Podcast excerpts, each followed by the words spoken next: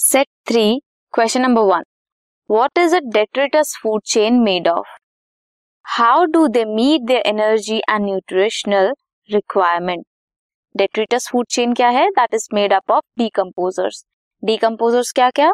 Heterotrophic organisms mainly fungi and bacteria वो अपनी energy और न्यूट्रिय कहाँ से लेते हैं?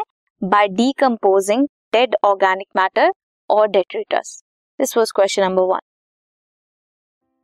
this podcast is brought you by hub hopper शिक्षा अभियान अगर आपको ये पॉडकास्ट पसंद आया तो प्लीज़ लाइक शेयर और सब्सक्राइब करें और वीडियो क्लासेस के लिए शिक्षा अभियान के यूट्यूब चैनल पर जाएँ।